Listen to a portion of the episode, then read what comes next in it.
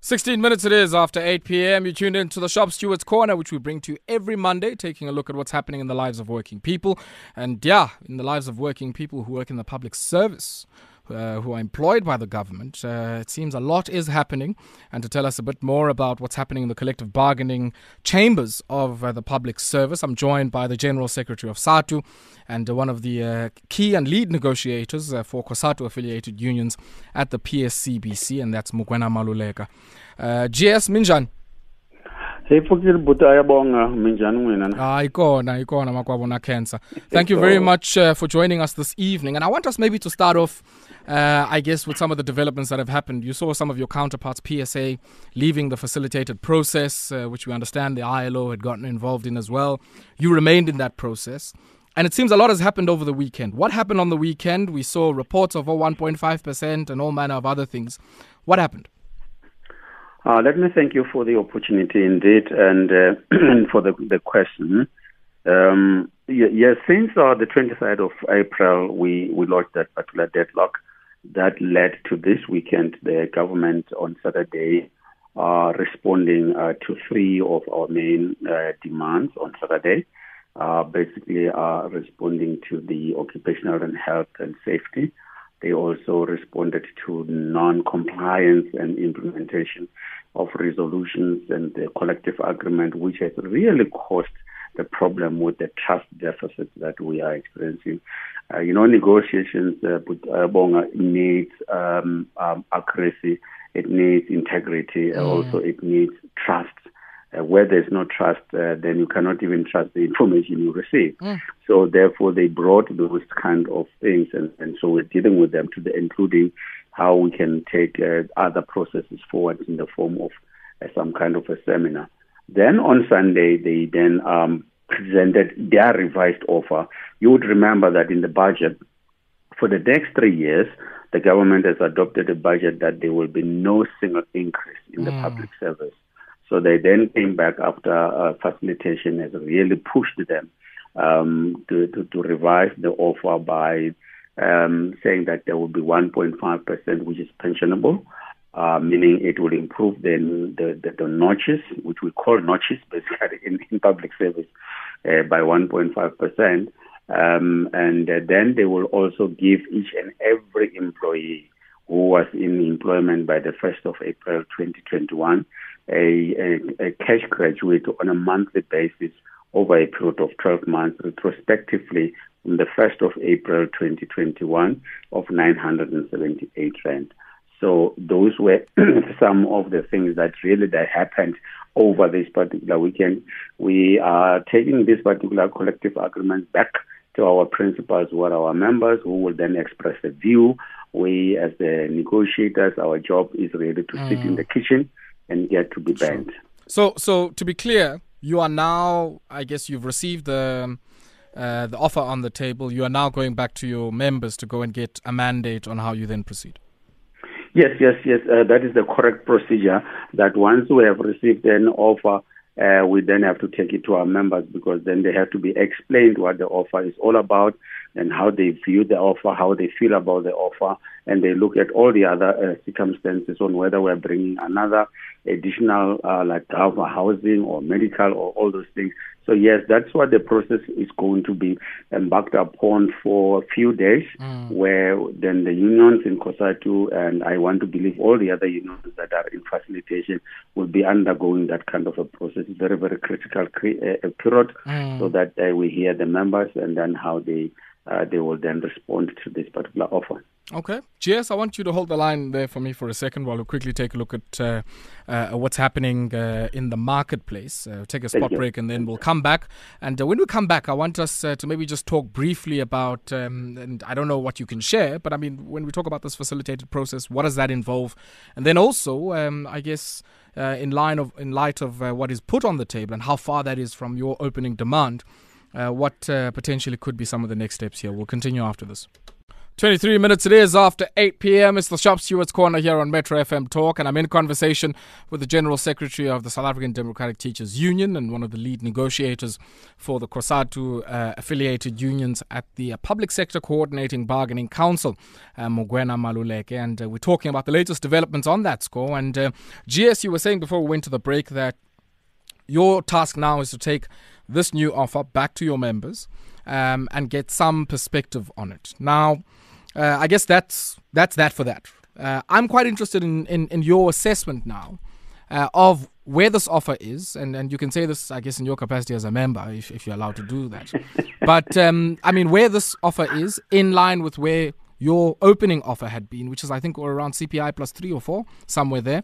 Uh, what do you make of this? And uh, I guess, what do you make of this gratuity uh, as a potential sweetener in this new deal? Well, I must say that uh, we start the negotiation obviously with what we call an opening demand, mm. and that demand then gets to be mediated uh, by the members from time to time because now sometimes they give us what they call a rock bottom.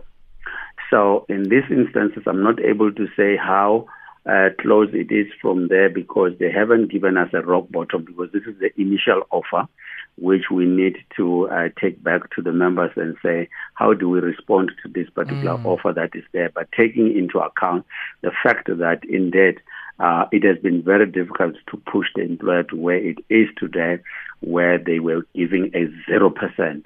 So then we explain to the members and then they will then be able to say that. So as an ordinary member myself would be that um, I have to be led by the majority who will be saying, uh, this offer, uh, can you compromise on mm. one, two, mm. three, and so forth. So therefore, we'll then be uh, dealing with uh, that kind uh, of uh, to and fro, basically. That's why the facilitation process is for that matter. Mm. It's, it's about a mediated process where, um, because of the trust deficit that exists, then uh, the, the, the facilitators will then be, uh, you know, um, moving between the two parties mm. and uh, showing the two parties the importance of really opening up and, and, and being able to appreciate the situation that uh, um, the workers find themselves, mm. the public that we are serving in particular, uh, are facing, and therefore why it's important for us to be able to serve the public and therefore be able to take care of our workers. Mm. So yeah, I am how that not able work? to say how close it is. Yeah. That our negotiators are working on what we call computation, where you then compare uh, level by level mm. and say, should this particular level had received a particular percentage after we shall have not been able to receive a 7%, what would this particular uh, gratuity take them to? And what would this particular 1.5% take to? So you look level by level, and mm. therefore they are busy tonight working on that, what we call scales. And those scales are then going to be able to show us whether some of the workers have received more than what we might have demanded, and some might have received less, depending on where they are. And therefore, what other benefits are there to then begin to do what you call the trade offs mm. um, and mitigating factors that we're still working on, like your government employee housing scheme. So I am I'm not able to be able to can give you the concrete figures because the negotiators are still working okay, sure. on with that particular computation in terms of comparing mm. what would have been an ideal situation and what we find ourselves in. Yeah. One of the critical elements of, of uh, what I understand to be the negotiating position of some of the public sector unions is the eradication of some of the lower sort of salary scales or salary levels within the public service. I think it was one to four. Mm, um, mm. and, and, and that already then indicates that, you know, you're looking for a minimum wage for public sector workers to be something over around 13,000 or somewhere there. Um, I think at last count, if, if we sort of take a look at some of the scales that DPSA put out, I think sometime last year. Um, mm. What implications do you think this is going to have? I mean, a lot of people have suggested, we even saw a members' bill in Parliament from the DA, you know, saying we need to run a primary surplus, we need to keep debt to GDP at 50 to 55, and the mechanism for that is, you know, to contain compensation of public sector workers. It's one of the main things that they've put in the bill. How do you make sense of all of this? Um, on the one hand, you're saying you want entry level wages to start at a much higher level. There's the EPWP on the other end, which is doing its own thing in sort of bringing down a lot of those wages. And then you have this members' bill from the DA, which in effect is saying all of our debt sustainability rests on what you as workers, uh, in effect, earn? Uh, let's start with the bail by, by, by the DI mm. because basically that is what we see all over the world, uh, where neoliberal policies basically uh, would uh, target workers as earning as being the problem of what we are going through now. Uh, look, I must say that uh, the the whole world is experiencing an economic problem, and this economic problem was not able to be resuscitated since the um, the, the, the, the financial crisis or the crash of 2008 2009. We were worse off than the other countries that are well off because we are a developing country, and therefore adopting those neoliberal policies that are being advanced in that particular bill, but obviously are even advanced by the governing by, by the governing party itself. It is that you need to really um, deal with the workers in such a way that they end up not being able uh, to support their families because that is what neoliberalism is about. It just it's just that it needs you to be able to be shown that you are a chaff. You know, you know chaff. You know mm, that like, mm. you know when when I used to be working in the farms uh, when we're dealing with the, the, the tobacco, mm. so we will then be able to say let's have the better uh, leaves go and pack them because they're going to be um, um, exported, and that the chaff will then be put aside, and said this will be taken by the locals. Okay, mm. so so so so neoliberalism, neoliberal policies basically regard workers as the chaff. Why? Because it says, look, if you don't take this that we're giving you, please you can pack and go. If we make you to work in an environment where you get so stressed because uh, where you are working, there's supposed to be six people working, but you work alone. So if you die, there's no problem because basically you are in abundance. So we'll go and take another chaff and put it here. Mm. That's what basically the neoliberal bill of the DA is saying because it blames everything on compensation. It never blames anything. Corruption is the one that has caused our economy not to grow. So corruption gives birth uh, to a confidence problem mm. by investors who say we cannot go and invest in South Africa. So the economy cannot grow because there is corruption. Then, because there's corruption, then the economy starts, you know, contracting and not growing, and that is what. Then they come back and say, no, no, no, but the compensation is a problem. They don't look at the fact that uh, um, already the public servants are carrying a heavy load in terms of work that they are doing. Look at the police. The ratio is so bad. If you look at the nurses, the ratio is so bad. Um, look at the private schools compare with the public schools in terms of the number of class, number of learners in the classes, and that teacher will teach eight learners and and really improvise. Mm. And then you still say, no, no, but you're not doing your best. We can take those things. So it it is a problem that we are sure. facing, and it's a global problem because it's an onslaught on the workers everywhere. Freezing of salaries is not a South African phenomenon only.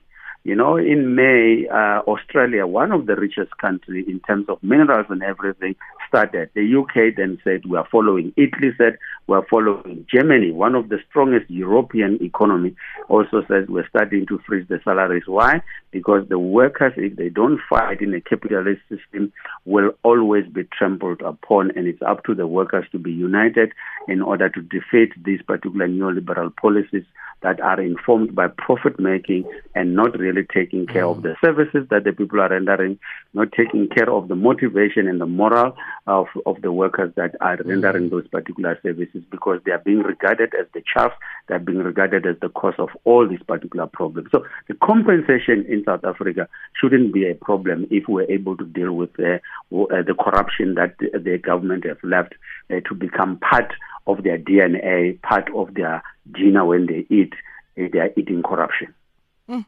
GS, last question on my end before we let you go, and I guess uh, it's something I touched on with my previous guest uh, in yeah. our market wrap.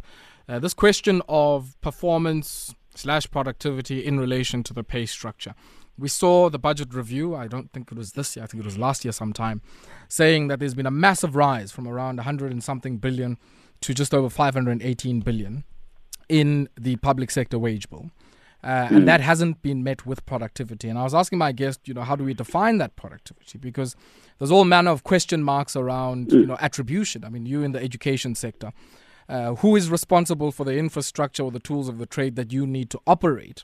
Um, and where do you attribute performance, both good or bad, in a context where there's all of these different responsibilities? What is the view of yourselves as teachers, nurses, you know, uh, uh, police women, and many others uh, around this question of productivity, question of performance, uh, and, and how that makes its way into the collective bargaining framework?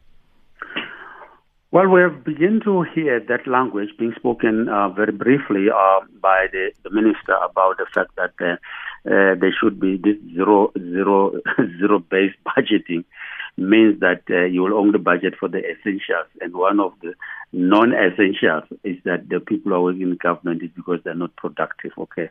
Let's take, let's, let's pause for a moment. Take, uh, uh, your eyes and then you say you go into Makapanstad. Mm-hmm. and when you are in Makapanstad, you find a school that has got cracks that is leaking. Uh, but the teacher goes to that particular school and produces a science teacher, a science learner. And that particular science learner becomes a doctor or becomes an engineer. How did we make it?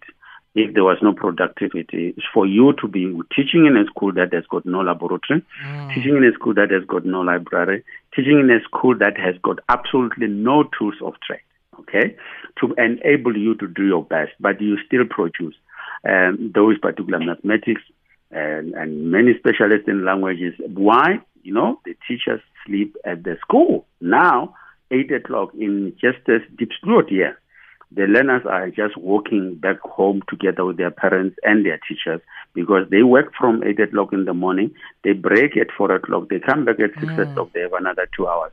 Friday they sleep in the school, Saturday they sleep, they go back home on Sunday. That's how they produce the results. So I don't know if that is not performance. I don't know if that is not productivity.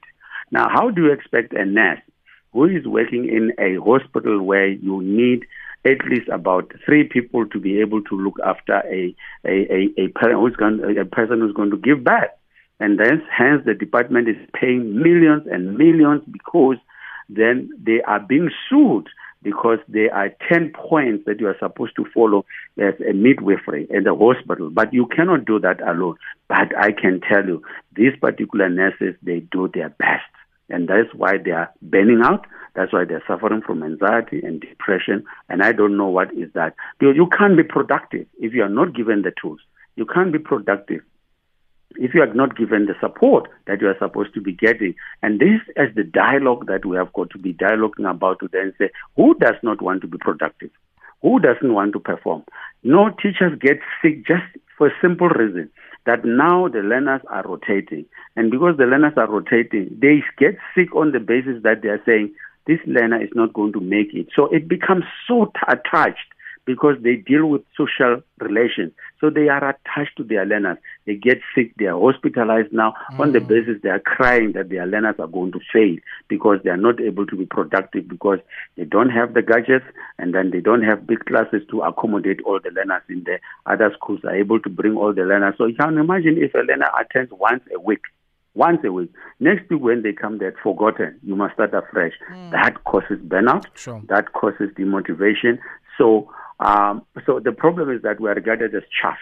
So, if you are a chaff, you are going to be fed uh, to those that can eat you. Mm, mm, mm. What's what's chaff in Tonga there? Uh, yeah, it's what I want to Yeah, yeah, yeah. So that, yeah, what's chaff there in Tonga so that at least I can add to to dictionary. um tinyawa tinyawa yeah tinyawa the beans okay leti mm. byala kwa kaya the ones that you know you call that kuri eh eh eh emnqoshu in in Xhosa yes, they yeah, they yeah. use it for mnqoshu mm. so tinyawa hi Xitsonga so loko ti pepera tinyawa ti ta vuyela tlhelo and then leswi swa swa swa swa makamba ya kona swi vuyela tlhelo leswi hi swi vitana ku ri i chafu mm. so it's a makamba you are just a simple leaves that will then be blown by the wind. Mm. So you don't have to be worried about you because anyway, after spring, the weed, the the, the, the tree will grow other leaves. So the other leaves that are gone, don't worry about them anyway. They are in abundance, they'll come back. So it's one of the swiss of that. Not manga at the end of time, the pepper, tlhelo. loko hi pepera timanga hi tlhelo timanga ti ta vuyela tlhelo and then leswi swa thyaka leswiwani swi vuyela tlhelo va ri swin'wana swin'wana va swi vitana mungu mungu loko u tirha hi mavele so mungu loyi a wu yisa tlhelo u vitana chafu hi wona ku ri thyaka Okay, hayi inkomo, inkomo hosi na cancer. Inkomo. We'll have to leave it there. Thank you so much, cheers. yes thank That is the General Secretary of SADTU and also one of the key negotiators for the COSATU affiliated public sector unions who are at the Public Sector Coordinating Bargaining Council. And it seems eh, but uh, we'll be watching that closely. And when the negotiators get their mandate back from their members, uh, yeah, the fireworks are set to continue, it seems.